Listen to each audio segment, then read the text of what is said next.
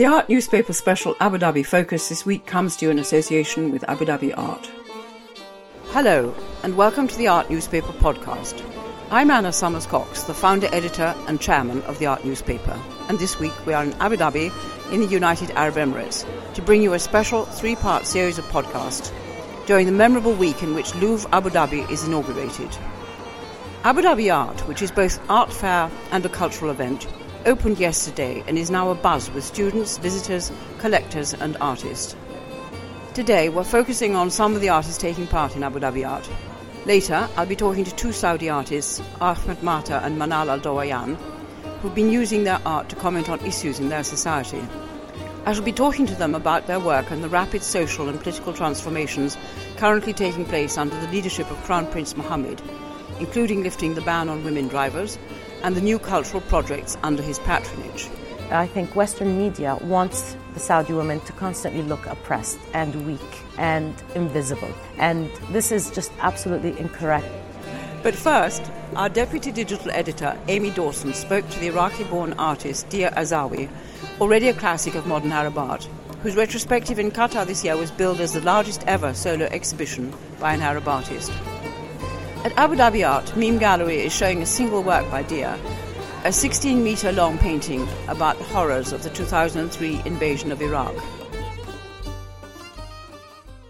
Okay, so we're sat uh, in front of your monumental work, and it's 16 meters long. It's called Mission of Destruction. And um, maybe you can tell us a little bit about the work.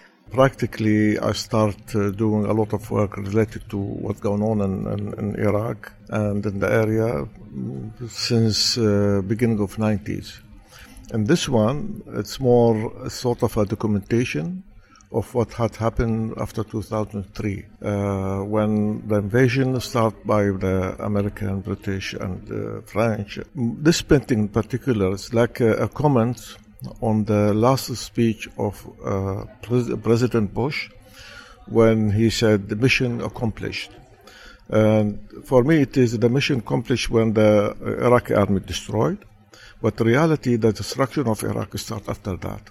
When the American army led the people to go to the uh, Iraqi Museum, uh, Modern Art Museum, National Library, destruction of all these places without interfering to stop all these uh, people, but they kept their tanks next to the oil embassy, oil uh, ministry.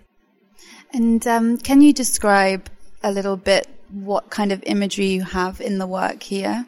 The images, uh, if I start from the right, is, uh, which reflect the uh, power who attacked Iraq uh, in, in, a combination of various shapes. Then to come the uh, what had happened after the uh, destruction of the army, we can find the images of the Abu Ghraib prison, for example. Then image of the destruction of the Iraqi museum. Also, to the end of the painting the fall of Saddam uh, sculptures. And for me, it was in a way the fall of the uh, state rather than the regime. The people were expecting the fall of the regime rather than the state. What had happened, the state fell down, and the chaos started from that time. And one of your most famous works, also a monumental work, the Sabra and Shatila uh, piece that's owned by the Tate Modern in London, that might be a work that people are quite familiar with. Do you see a similarity between these two very monumental works? Uh, maybe the similarity more in, in, my attitude towards what's going on. I mean, I'm uh, somebody who brought up from 40s on the Palestinian problem was going on. And in particular, Sabra Shatila, I know the, the camps myself. And when ha- when happened, for me it was uh, uh, I, I, saw the TV, uh, and immediately after that I started doing some work without thinking if I do the painting will be two meters or three meters. I just try to express my anger to what had happened there. And a piece like this, obviously, it's it's very large and um, not necessarily suited to everybody's home. Do you hope or imagine that maybe it will end up in a public institution? Well, I hope so. At least as as had happened to Sabra Shatila, it became a document of what had happened in in, uh, in Lebanon, and I will be more than happy if I can see this painting somewhere in international institution or Arab institution. And um, your Sabra and Shatila work, I remember there was a story about how it may be placed next to Picasso's Guernica at the Reina Sofia in Madrid, um, because there's often a comparison made between the the magnitudes of the work and the kind of subjects of the works. Um, what happened with that project? Is it still ongoing, or? Yeah, this is uh, what had happened. That uh, a collector, a Palestinian collector, who trying to build a museum in Beirut, and I agree with him. I gave him the right to produce just one, but the same size, because for me, I think it's very important for this piece to be in Beirut, and we agreed, uh, we managed to contact about four or five uh, studios, and then we agreed later on the one in, from uh, Spain. When they put some uh, the work of Sabra next to, to Picasso, this is incredible for me, definitely, but also for them, maybe to try to uh, give a hint to the government that they are do, trying their best, but they have difficulties in producing the, such a, a lot of work. And um, you had this year one um, a massive retrospective at um, in Doha in Qatar. Um, it was described as the biggest uh, solo show of an Arab artist. Um, how did that show go, and what has come from it?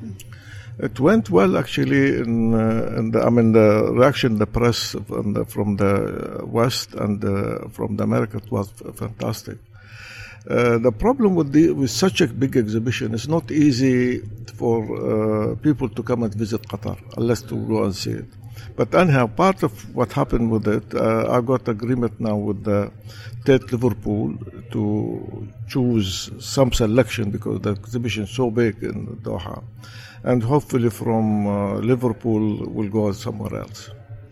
And you mentioned that you have this solo show coming up at Tate Liverpool in 2018, which is very exciting. Um, what other projects do you have next year? Uh, I just want to relax. I mean, I work for one year uh, without stopping to do documentation and to prepare all the work, but hopefully, I'm planning to have an exhibition, maybe a large exhibition in Beirut. Inshallah. Inshallah. Thank you. Thank you very much. Thank you very much. Thanks. Now to Ahmed Mater, one of Saudi Arabia's best known artists, both in his own country and abroad. He's produced a series of extraordinarily vivid photographs of the most sacred place for Islam, Mecca, with all of its new luxury hotels and glitz. He has also been appointed to a very important role in the cultural scene by Crown Prince Mohammed. To start off with, I'd like to ask you, Ahmed, what um, Abu Dhabi Art uh, has done for the region and what what it's done for you, sir. I think uh, what art uh, Abu Dhabi done is uh, a very important role in the region because uh, you know like to find a common ground place for art and artists uh, to meet from everywhere is uh, the first and the most important things for you know any art scene. Um, Ahmed, you're famous for a series of photographs you did of the most sacred place of Islam, which is Mecca which is being has been changed massively uh, in the last few years. Um, what was it that moved you to do something about a place which is highly sacred? Uh, you know, Mecca is the center of uh, uh Islam. So I, I start to uh, to put my uh, you know like canvas or to to the to direction of Mecca. We pray every uh, five times to and we direct uh, direct uh, to Mecca. So f- uh, from this, I start to think about I need to know more and explore the reality of uh, Mecca from inside and uh, how people from everywhere come to this most exclusive, most visited place on the earth, and how they they they react to it. But there, there are some things which are so sacred that even as an artist, perhaps you felt that you couldn't quite exploit them, or, or, or you had to stand back and say, "I mustn't go." yeah there. of course this is the beginning if, even it's not easy to find uh, you know license to photograph uh, mecca it's not easy and uh, at the same time it's a i question myself many times is it the right time is it will you know uh, you know it will you know fire back also for many reason uh, on me. But I, I i take more time. This is why it take me five years to do uh, all of this documentation about the changing in the city and uh, uh, it's the most important time because um, uh, for for two two reasons one of this reason it was economical boom at the same time when they start uh, 2000 uh, you know 10 12 until 12 it was big economical boom in, in, in, Saudi Arabia. So everyone starts with this uh, idea of building. And the second things it's uh, it's the uh, it's the mass the must uh, you know that's the mass expansion you know transformation of the city. There are parallels in the West, not uh, so much in sacred places, because as you know, we are mostly unbelievers. But uh, um, uh, take a city like Venice, uh, which is flooded with five times more visitors a year than it has inhabitants, and the risk that. Um, in the desire to visit something which is considered very valuable, that actually you diminish the value of what you are visiting. Yes, in in in, uh, in Mecca, the the ca- the different cases, the people come for uh, you know ritual, the pilgrim, the Hajj, yeah, and um, uh, here is the. Uh, problem between two things for, uh, for how I see it from my side. I think there is how can the city accommodate all of these people but in the same time there is another power which is the capitalism or the ca- capitalist power or the um, uh, I don't know what I could call it, neoliberalism, I think maybe starting to you know like build this kind of economy inside because it's a it's a it's a targeted place for the uh, economists as well. So between these two, there is a lot of things happening. So you said a lot of hotels, a lot of things. Everyone find Mecca is now it's the most expensive uh, square meter in the Arab world, or I may I, some people say in the on the world. Now, um, you're going to be having an exhibition shortly at the Brooklyn Museum. I imagine you'll be showing some of these works. Have you decided to keep some works back because they won't be understood by people in America? Uh, yes, there is some art. You know, like we we uh, with the curator of the Brooklyn Museum, we work very. Uh, uh, you know, I mean, from their side and from our side, we work together. You know, to to shape a narrative that can give an uh, global story that can be understood. But at the same times we push some of our uh, our uh, photography and some of artwork that uh, also art to explore you know like we, we people will ask to learn people will will this exhibition also will open a lot of questions so it uh, uh, it, it need also educational program with the with this exhibition which also will uh, will we working on uh, this as well yeah So you'll be explaining Islam to people, not just explaining your art. Uh, in some way, but we will explain it from a different perspective, a different point of view. But uh, we're explaining the idea of uh, people moving to uh, ritual uh, Hajj or ex uh, pilgrim or things. How people go for the faith. I've heard you say something rather interesting that as a doctor, you're very practical, and that you said something about how urban planning should be more like the body. Yes, I, I, I, the idea come to my mind. What about if we treat uh, the cities like a body, and uh, urbanism and architect it, it work with the city like a body? Then there will be more, uh, you know, uh, they will care more. You know, like because usually also I said something that uh, we, we we didn't expect from young architect or new generation architect to build a, a new building or high building. We expect more to fix between the buildings. You know, fix the the flow of the life. And if you ignore your the toes on your feet, uh, soon you'll have a problem in the whole of your body. Yeah, that's that's uh, yeah, that's a saying. Yeah, so it's everything is connected. Yeah. Yes. Now, uh, to get back to uh, this new role that you have um, in the foundation created by the Crown Prince of Saudi Arabia, can you tell me what what, yeah, what it is? The, the, the foundation is a non-profit uh, foundation called Misk, um, uh, and uh, it has different uh, section. It's to empower youth in education, in art and culture, in media. I am responsible for the art and culture now, and uh, we're working on. Um, in a uh, program, a very extensive program with the local and the global, you know, like vision. And the same time, we're also uh, building uh, an institution. It's called Misk Art Institution. This institution will work with educational uh, system and at the same time uh, has a, a museum uh, or a permanent uh, collection and uh, also a place for uh, galleries for artists to show as well. Thank you very much, Ahmed. Thank you, thank you so much.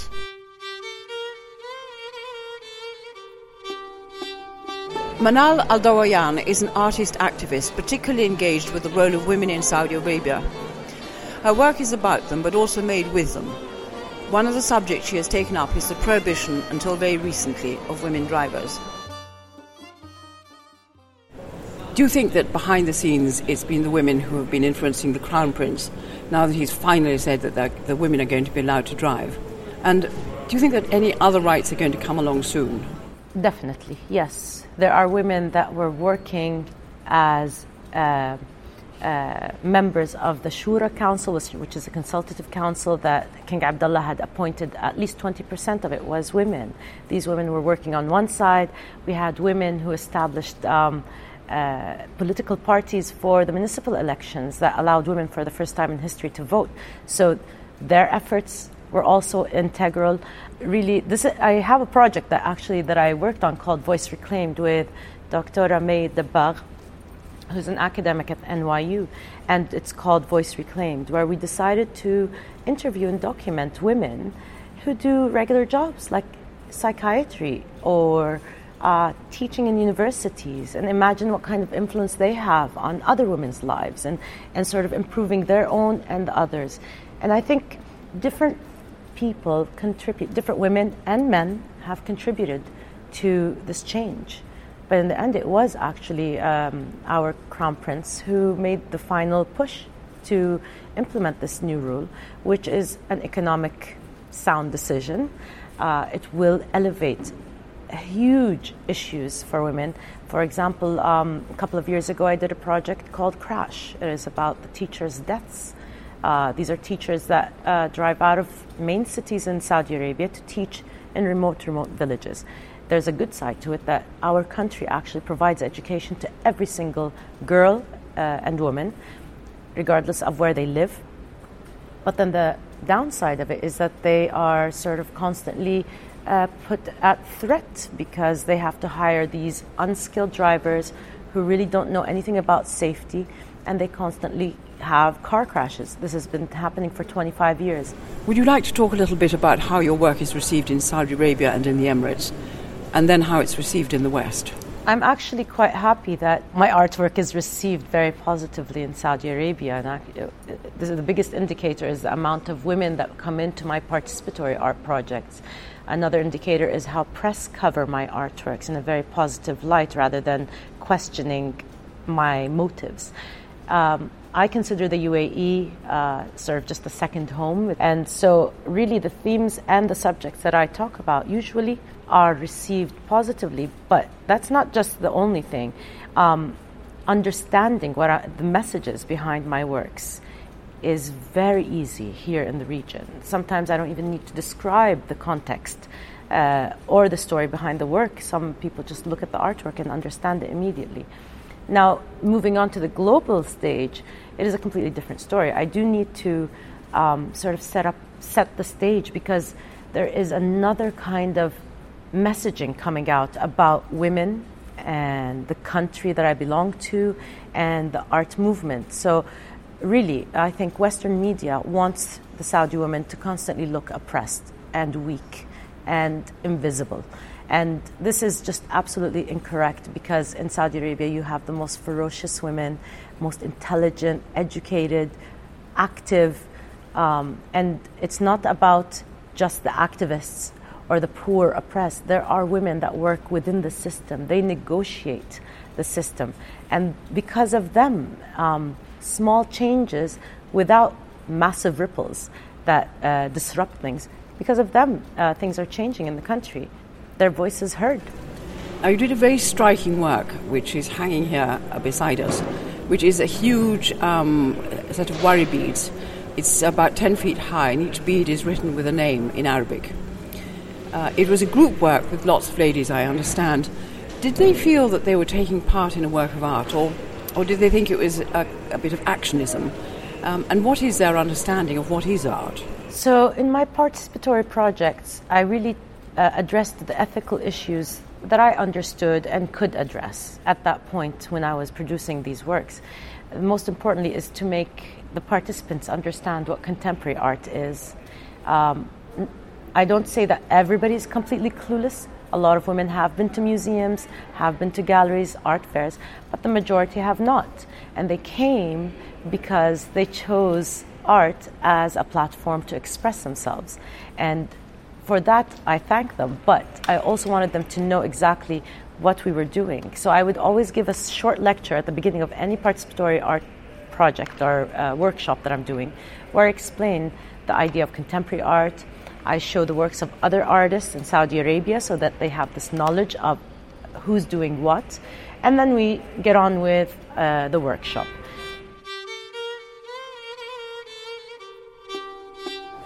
Can find all of our Abu Dhabi focused coverage on our website, theartnewspaper.com, including videos from Louvre Abu Dhabi and Abu Dhabi Art. You can also keep up to date with all the latest art world news from Abu Dhabi and beyond on social media.